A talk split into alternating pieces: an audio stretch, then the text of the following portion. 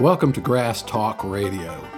This show is for people who play bluegrass music and anybody who might want to. The prison guard shut me Howdy, howdy, friends, and welcome back to Grass Talk Radio, the amazing podcast that you're probably amazed when it appears. It's been a weird couple of weeks.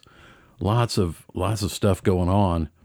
Believe it or not, I have been to six jam sessions in the last two weeks. So let that be some sort of I don't know, let it be whatever you want, but uh, perhaps a sign of light at the end of the tunnel. And we won't talk about the train, you know, the proverbial train that is coming through the tunnel. Let me let, let me begin by saying I have achieved probably one of the one of my greatest life goals uh, just this past week, and I'll tell you about that at the end of the show. I mean, they said it couldn't be done, but it was done. All right. First order of business government jokes. First of all, the government has no sense of humor. Okay. I would like to make that very clear. I'm sure you know that. You know, any trip to the post office to buy simple uh, pre stamped postcard, or so you find out there's very little sense of humor. and, uh, or, or that maybe maybe the state trooper who pulls you over. He's not interested in a good one liner you know it's just not. They're just very serious very serious people. Anyway i learned my lesson. Well i didn't really learn my lesson. I'm sure i'll repeat this sort of thing but i've got this i don't know whether it's a, a sickness or a character flaw where if i hear the opportunity for a good zinger, I just can't help myself. I just want to do it. So I'm on the phone with a government and a representative of the government. And in order to transact this business, they asked me the following question. Well, there were a series of questions, and I had to answer them over the telephone. Very nice lady and all that. But uh, the question have you ever been convicted of a felony requiring your imprisonment for one year or longer? And I said, Not yet. Dead silence, crickets. and then I said, I'm just I'm just kidding. No, the answer is no, I have not. just still silence. And then uh okay question two. It's like these people are they're just not prepared for the possibility that a person might you know be relatively happy and you know still kind of in a sort of joking mo- mood you know what i mean? Anyway it was, it was very weird and telling. I think you know there's some sort of lesson in it. The lesson that most people would say is don't joke. Whatever you do don't make a joke. Uh, but you know, I'm sorry. I'm sorry. I sometimes they just well up from inside, and life wouldn't be worth living if I couldn't, um, you know, lay down. An, I mean, it's an obvious setup line. Anyway, enough about that. Uh, next thing, I already said jams are back. A lot of jams going on. Uh, it's, it's really wonderful. Except I can't get them all into my schedule, and they're interfering with me putting out this fabulous podcast. And I feel guilty. You know, I didn't do the podcast. And, you know, there's some guy sitting down at that weather station in Antarctica waiting for the next Grass Talk radio episode to come out. And I'm gallivanting around going to jam sessions. Uh, you know, I apologize. All I can say is I wish you were here. You know, we, I have, um, well, I won't talk all about the jams because it's boring. You weren't there. You'd be bored. But anyway, seems like you know the beach ball effect is taking place. Uh, now I want to give you a an update on my mushroom farming enterprise. I I'm fairly certain that I talked about uh, mushrooms and inoculating the logs, and I told about the old tree and all that stuff. And that was back. Oh, I don't I don't know when. I'm sure I have it written down in my logbook somewhere of the date, or you could check the podcast. But You know, you have to be very, very, very patient with mushrooms.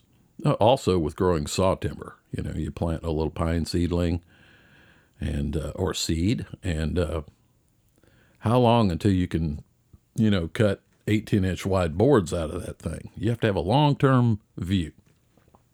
Anyway, I just wanted to update you on the mushrooms. They just sit there, and I water them. You know, got to keep that humidity up, and I've got them in the perfect spot.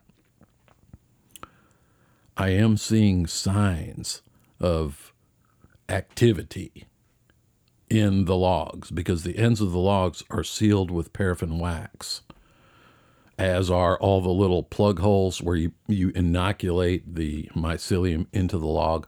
Each one of those has a couple of drops of melted wax sealing it, you know, to keep out foreign invaders, other other funguses, other bacterias and insects and things like that. So anyway, over time you begin to see, you can see through that wax and you can see there is stuff developing inside the log. The log is being colonized. By the way, I'm going to come back to this later. Why why I think this is important.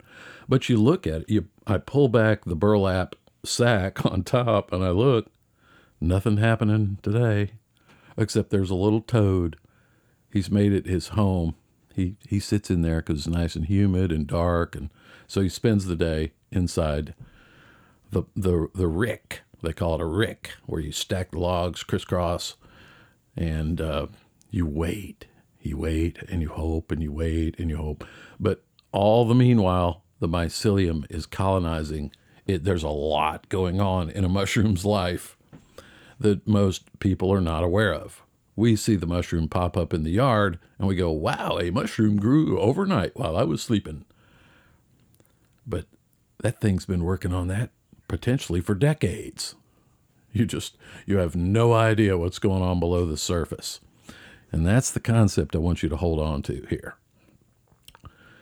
Uh, let's see. New topic, but I'm coming back to the mushrooms. History repeats itself. Last night I was at a jam. Instead of the usual Thursday night jam here at the barn, because the temperature and humidity was just so unbearably hot and muggy, that one of the guys, praise the Lord, called and said, How about we have it out at my place?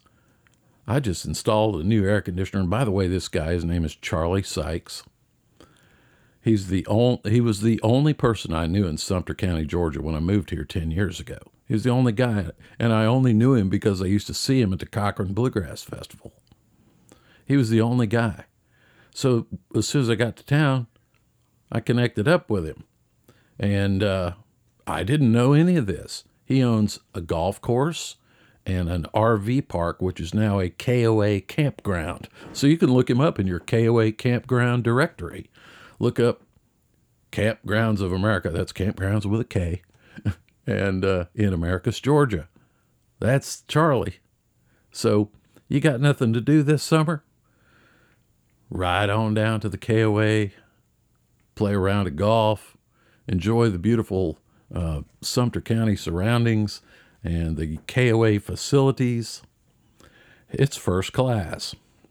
Anyway, Charlie was the only guy I knew, and I knew him because he was a guitar player and a singer and played bluegrass. But I just want to say this in the off chance that Charlie might listen, which I don't think he does listen to the show. He's too busy mowing, you know, mowing from sun up to fall down every day, trying to keep that place looking beautiful, and it does.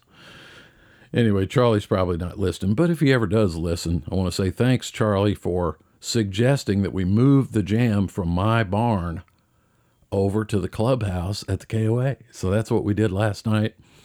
There we were, uh, I guess about 10 of us, and a couple of kids. Jackson was there, and Hudson and Hayes. They were running around outside, getting into various kinds of trouble and things, you know, checking out the weight room when they're not supposed to, you know, that kind of thing. Uh, but it was fun. We had a great jam, and thank you, Charlie, for providing that beautiful air conditioning and also those oatmeal cookies. Those were very good too. Remember what I told you? You need to think think in terms of snacks. when you when you host a jam. But Charlie Sykes, who also had a bluegrass festival for a number of years, and I, he eventually threw in the towel on the bluegrass festival because there's only so much money you can throw down that hole in the ground and never get anything in return. And you know, we appreciate the festivals. I think nine or ten that he did put on. They were fun, but uh, it's all part of history now. But anyway, last night at the jam, I I just felt like some sort of weird deja vu moment was happening because one of the guys there is a guy named Adam. And he's been playing a couple of years. He plays banjo, he plays a little bit of mandolin, he saws on the fiddle, and he plays with his grandfather in his grandfather's band, a band called Lonesome Road. From up the road from us, up on that Lonesome Road, up there, it's I think it's Shutter Shutter Drive or something, which is their last name. Around here, a lot of uh, a lot of people have their own road or street. You know, if if uh, Mister Shutters lives on that road, well, that road is Shutters Road. You know, you see that all over down here. Uh, anyway, just a cultural note there. You know, I'll bet if you went down to Plains, there's probably a Carter Road. Bet you anything. I'll have to pull it pull out the map and check. And I've renamed my driveway Laird Boulevard. Jackson says it's Jackson Boulevard, but anyway, you'll you'll find it on the on the GPS. You can see the driveway. They detected that it was some sort of a road. It's really just an old pig trail, but um, they they have it drawn on there with no name. But that's my road. Who will build the roads? Yeah, me. Uh, although I didn't build that road. Anyway, so last night, Adam is there, this young fella who plays the banjo. And uh, he had called me earlier in the day or texted me and said, Hey, I want to come out to the jam tonight out at the KOA. Um, but I'm at work right now and I forgot to bring my, my instrument with me. You know, any chance you could bring along a mandolin that I could play? I was like, Absolutely. So, of course, I brought him the 1985 Flatiron F5 artist that I wore out for years. And I, I just thought, I'm not going to take him some Eastman or something. I'm going to take him the, the Holy Grail, you know, we'll let him play that thing all night. And anyway, when we got done and we were wrapping up, he came around, he was talking to me. He had been to one of the jams out the barn where I was showing off that one, that mandolin that I had built recently and had just finished. And he asked the question, and it this is when the deja vu moment happened. He said, uh, "Mr. Brad, um, if if I was to thinking about you know making a mandolin like that, you know, uh, like any chance, it, how difficult is it? How long does it take? What what what would I need to do if, if I was to build a mandolin?" Oh man, he lit my fuse. We talked for half an hour you know, I'm I've got that Flatiron laid out on the table, and Jackson's like, Dad, we need to go. I'm like, ah, oh, in a minute, in a minute. And we talked and talked and talked.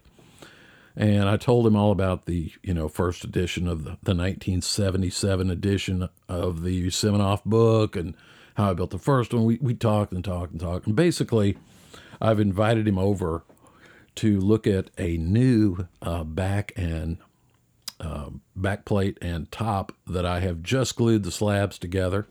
And I only have a pencil outline of the top and back on there. So it's at its very, very early stages. And the neck is just a block of wood. I was like, come over, come over. I'll show you all these blueprints and I've got photographs of everything. I'll, I'll pull all the mandolins out. I'll explain the deal to you, you know, how you too can build one. And that is exactly what I did way, way back when I started clawing away at the wood trying to make a mandolin in 1982. Anyway, who knows? Might have just spawned the next Carlson or Weber, or you never know. You never know. So, anyway, he's going to come by and uh, when he has some time. And uh, pass some of that information along. i am probably going to send him home with the books and blueprints and uh, let him study and read a little bit first. Uh, next thing, um, I was a guest on somebody else's podcast. uh, just uh, a little over a week ago, and um, I sat down and was interviewed.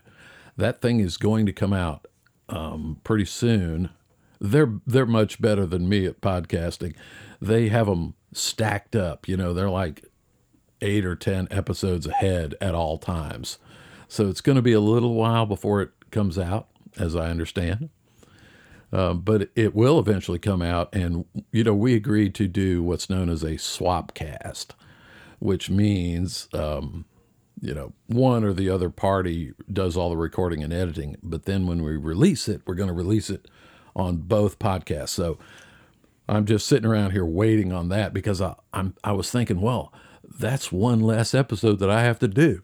I can just take their recording and put it out on mine. So be um, be watching for that because I was thinking, you know, over these 200 plus episodes, that is, of course, counting the bonus episodes, you know, I have dribbled out in little drips and drops throughout the whole thing, you know, basically my story. Well, here was a guy just, you know, grilling me and quizzing me from beginning to end of so if you want a more concise version of my idiotic bluegrass history um, that will be the episode, and it is coming. I'm I have been reassured that they're diligently working on that. So be on the lookout for that. And when I do put it out as a swap cast, I will give you all the links and all the information about their podcast, and it's interesting. I have listened to um, several, I think maybe three episodes that they've put out. They're they're fairly new to this. I think they're up to about episode seven or eight. And I, you know, as a fellow podcaster, I wish them all the luck in the world. And so hopefully you will also become a listener of the Chatty Light podcast, which I'm not even certain that it's up on Apple Podcasts yet, but that's the name of it, Chatty Light, and that is coming. Uh, and won't that be fun? Sit around and listen to me yak about myself for a considerable amount of time. Anyway, should be fun. Uh, next thing. Now, I'm going to get into what is the topic for today. And, you know, usually when I have prepared a topic for this podcast, uh, I already have my conclusions. I've already arrived at my conclusion. And everything that I say is leading up to convince you that my conclusion is correct. And of course, as always, you're free to disagree. But this one, I have not yet arrived at a conclusion. I don't know what is the underlying reason. I have some suspicions and guesses and theories. And so that's all this is going to be. So consider this just a little topic to consider and think about. Here's how it started last week, I've I've well, I told you that I put up a dartboard out here and I'm throwing darts, and we were throwing darts at the um, during the jam sessions. The last couple, I've had a dartboard for 20 years, but it it's usually just sitting in the corner of the garage or something. But I got it out and I repaired the darts. And Jackson, for uh, Father's Day, I think it was, yeah, it was. He bought me a nice set of brand new darts really nice. And uh, so we put the dartboard up and started throwing darts. We're terrible, just terrible. I mean, if we hit the dartboard, we're feeling good, you know? And by the way, when I was over at the Chatty Light Studios, they had a dartboard on their front porch, and we got talking about darts. And it was funny, he had his dartboard on the front of his screened in porch. And uh, my first comment was because there were little holes poked in the dartboard all over the dartboard. I said, and some around the dartboard in the wall. I said, I can see you play just like me. And I pointed to one, you know, like 12 inches outside of the target. Like, I see you play just like me. He says, No, I play worse. Look at this. And he pointed over at the screen, like two feet away. And there's like five holes, like you jammed a pencil through the screen window, screen. He's like, No, trust me, I'm worse. He's punching holes through the screen on the screen porch. Anyway, here's what happened. It was hot. we walk out to the barn, Jackson and I. I said, Jackson, want to play me? He's like, nah, it's too hot. And he just sat down in a chair. I'm like, come on, Jackson. One game. Let's play. Nah, I don't feel like it. And I just huffed and said, all right, fine. I'll play by myself. And I took the first dart, standing at the toe line. Whew. Double bull. I mean, dead center in that target. And Jackson's eyes kind of got wide. And I took the second dart and I threw it. Bull. Not a double bull, but a bull. And I started like, I was almost shaking. I was like, this is weird. I said, here goes. And I threw the last dart of the three, double bull. That is three bulls in three darts. Now, the pros, if you go on YouTube and you watch like the International Dart Championship, that's nothing to them. But to me, that was an absolute miracle. Divine intervention. I didn't throw those darts. The eternal consciousness of the universe somehow threw them, and I merely got out of their way. I don't know. But that is so impossible if you had seen me play. And it would be like bowling, you know, where you're a you're a 115 average bowler. And you show up and you put your goofy clown shoes on and you get your ball out, your 15 pound Brunswick ball, and you dry your hands over the little thing and you walk up there and on the very first ball, strike.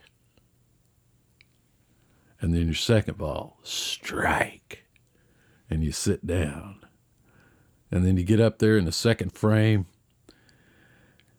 and you roll strike. Now you got a turkey.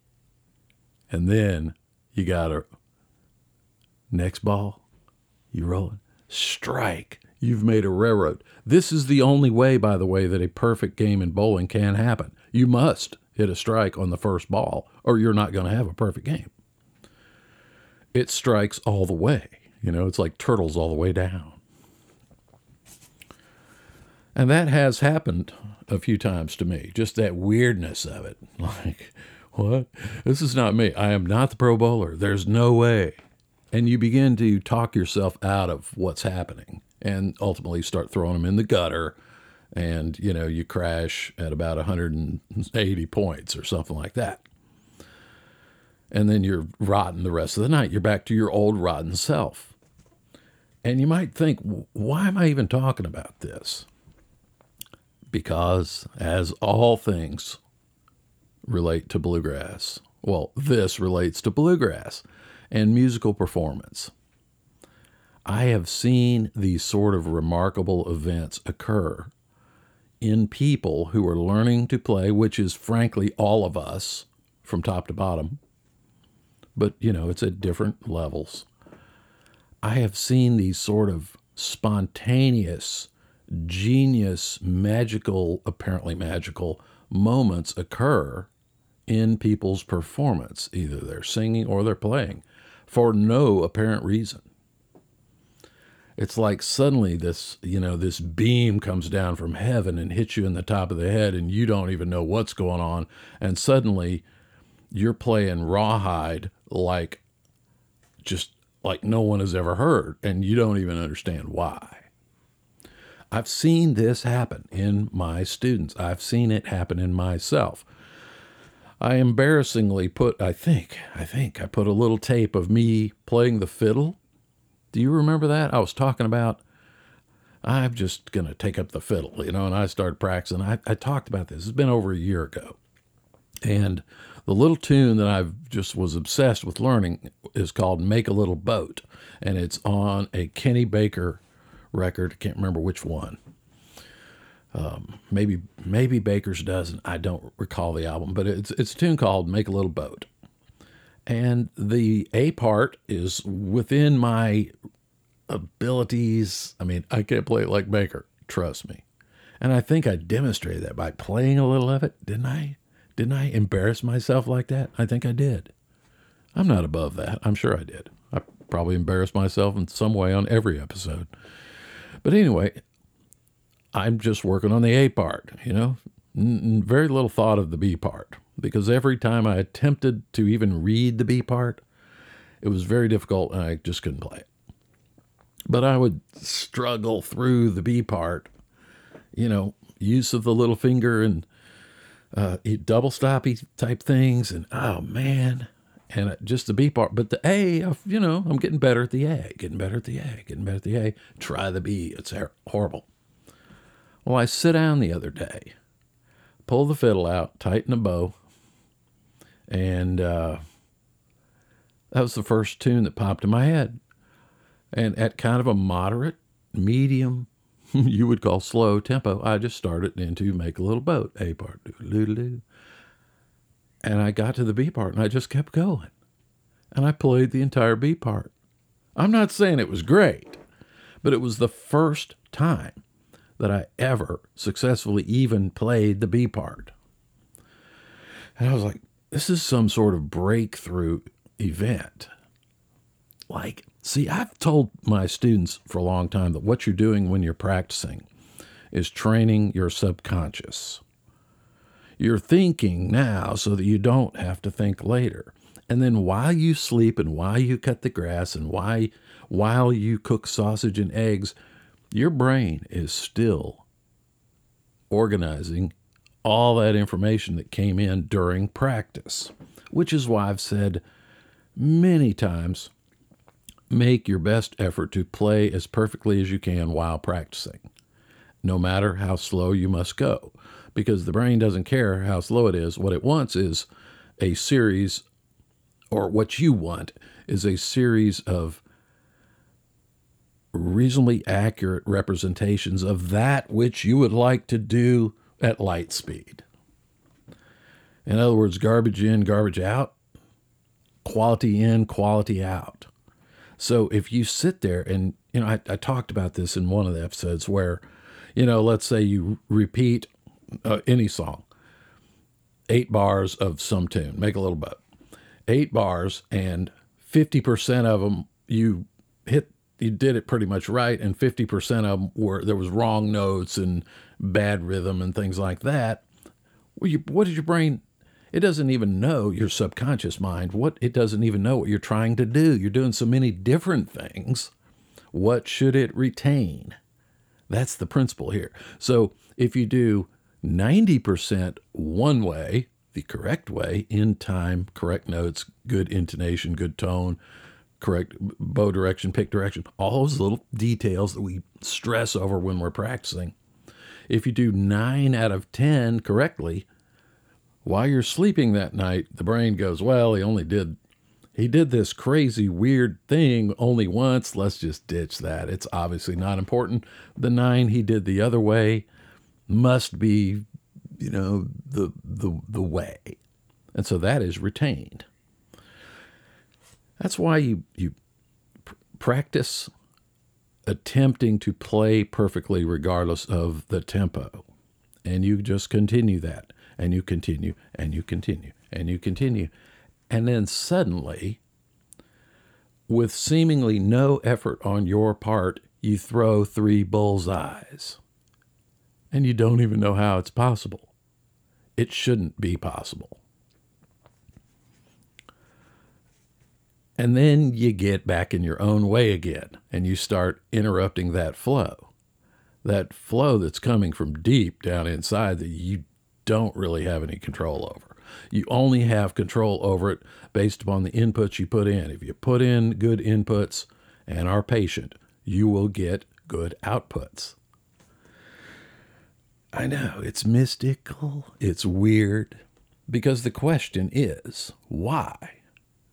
So suddenly, this remarkable event plays, like this lick that you've been having trouble with. Suddenly, you played it.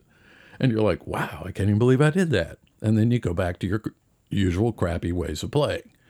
This is the normal way. It isn't like you magically wake up one day and you are, you know, a top notch professional player. It doesn't work that way. These little things happens in, in, in bits and bytes, you might say you get little glimpses of the possibility, and those little glimpses of the possibility build your confidence in yourself and also in your methods that you have used thus far to get to the stage where you are. And so you go, well, I guess it is working. I should continue. But why does it occur? When I threw the three bulls, or when I magically played the uh, that lick, that Sam Bush lick up the neck in Lonesome Fiddle Blues, at that one gig that it actually occurred and that lick just rolled off my fingers. I talked about it in some podcast. If you may vaguely remember me talking about it. The question is, why did it happen? Was it your skill? Well, yeah. Or was it dumb luck? Just by accident, you did it perfectly. I mean, I've done that in bowling by accident, got a strike. That's not the sign of a professional bowler, you know. He accidentally got them all. Um, is it some sort of like divine intervention? I leave that to your device. You need to think about these things because all of those, your skill, subconscious programming, getting out of your own way, dumb luck, divine intervention, those are actually all possibilities. So I just want you to think about that. and going back to the mushrooms.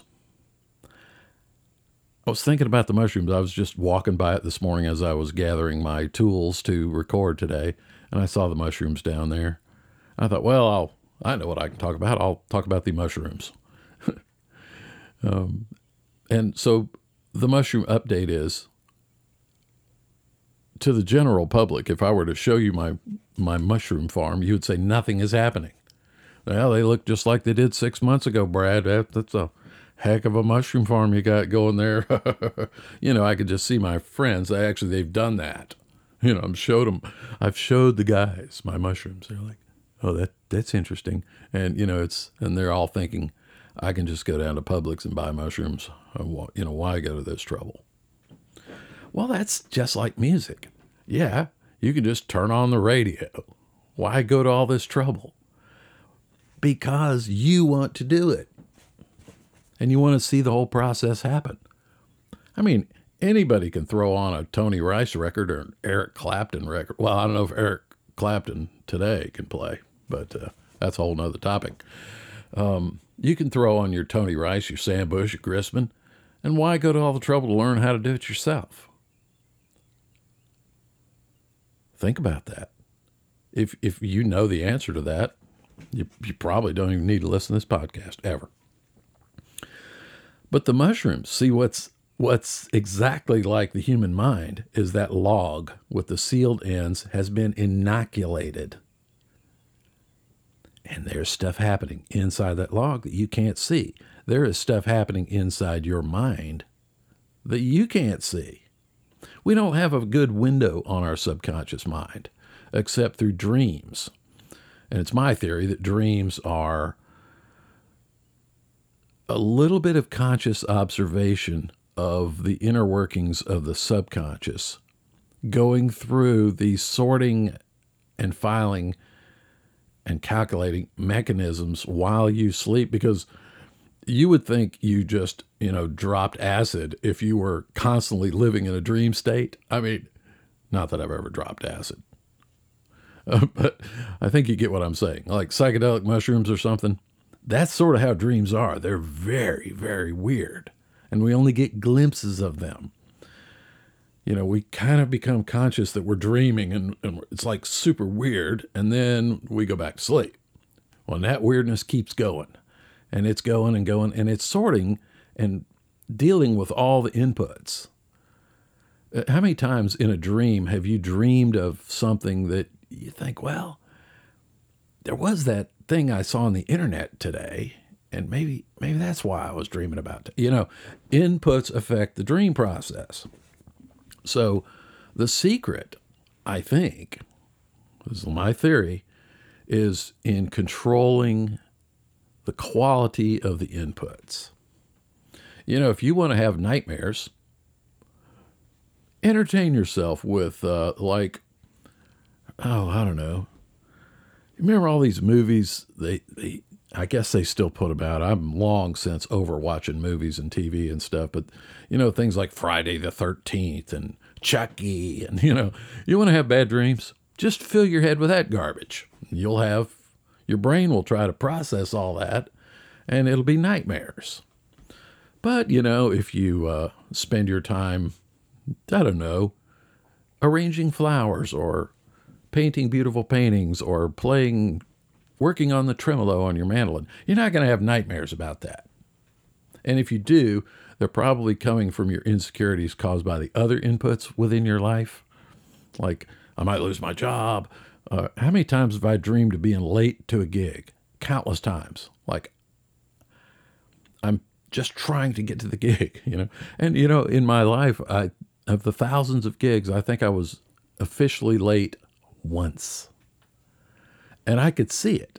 I could see them. They were setting up, and I couldn't get to them because of the traffic jam, but I could see them.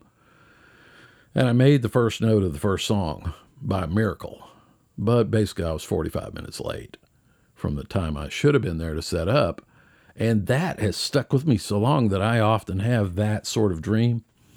It's in all sorts of variations. It's it's never just that same event, but this is what's going on in your subconscious. So I guess my advice is patience, diligence. Do believe that one day the mushroom will appear.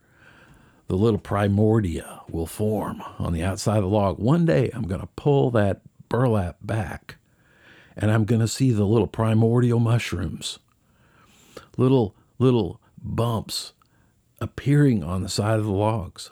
It's going to happen because it's already happening. I just need to provide the environment for it and be patient and just keep on. And the mycelium, it's doing its thing. And I need to get out. I don't need to do anything to upset this. I need to let the process continue. I'm not going to like, oh, why? I wonder if I put some fertilizer on there, you know, that kind of idiotic thing. Or if watering it once every week is good, maybe what if I watered it every day? You know, sometimes you just need to get out of the way and get out of your own way. Let the process work. Try to filter out the garbage from your life. We don't need it. We don't we don't need garbage inputs whether you're practicing your mandolin. If you're going so fast that you're constantly making mistakes, you're putting garbage inputs in. Don't do that or minimize it.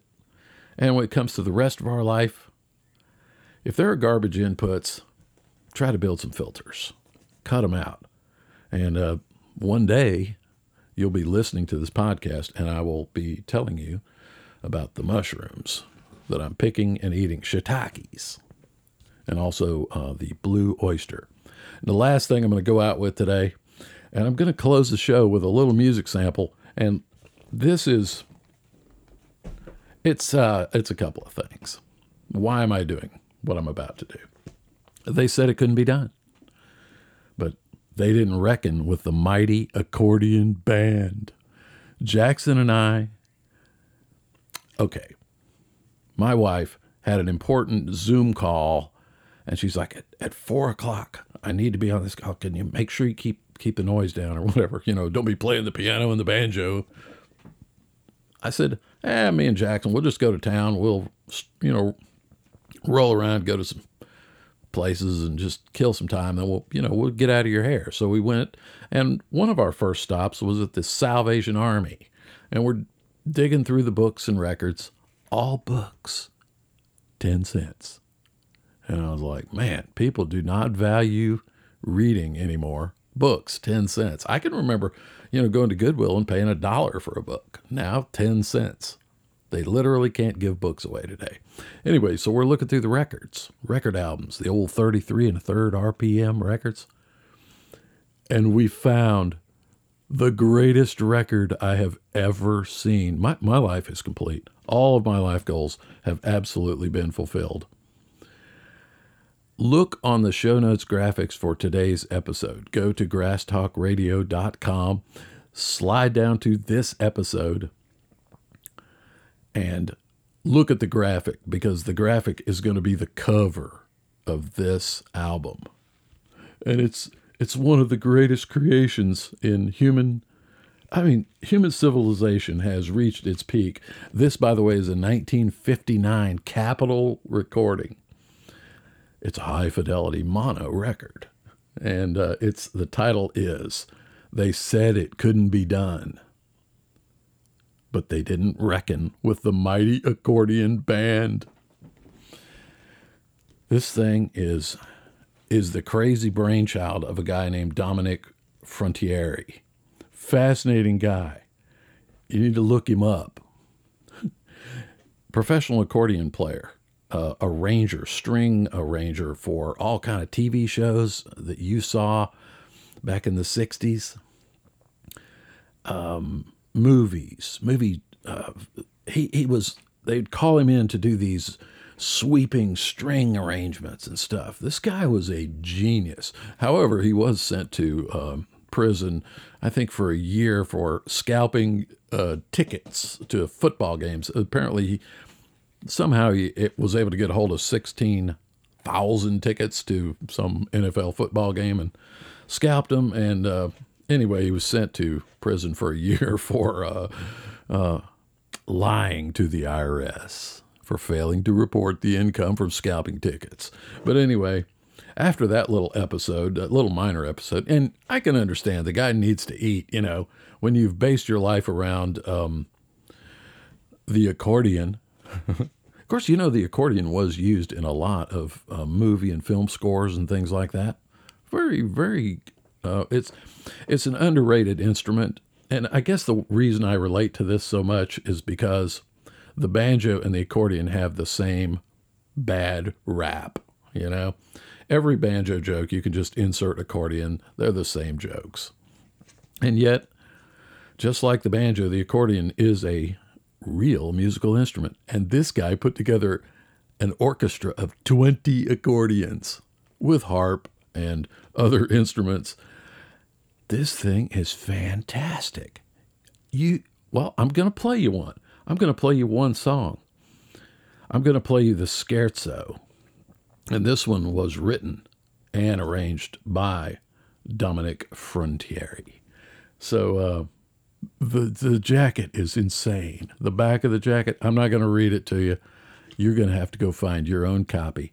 We bought this record for 10 cents. And I think that it is you can't just constantly listen to bluegrass. Sometimes you need to listen to the mighty accordion band. So take it away, Dominic. Oh, and by the way, on the front cover, go look at the show notes. You'll see the front cover. You will see a gorilla seated in a chair playing the accordion. And on the back are one, two, three, four, five, six, seven, eight, nine, ten more photographs of this uh, guy in a gorilla suit monkeying around with an accordion. And I thought it was so funny. Over one of the pictures, he's doing various antics. He's sitting there looking at it. He's in a chair. He's standing. He's doing various poses with the accordion. And in one, the accordion is on the ground at his feet. And he's taking his chair and he's holding it up like he's about to smash the chair onto the accordion. And this was the pure gold of finding this album right beside that little picture of the gorilla about to smash the accordion. It's only about an inch and a half high, a little black and white photo. In pencil, right beside it, whoever owned this record wrote the word no.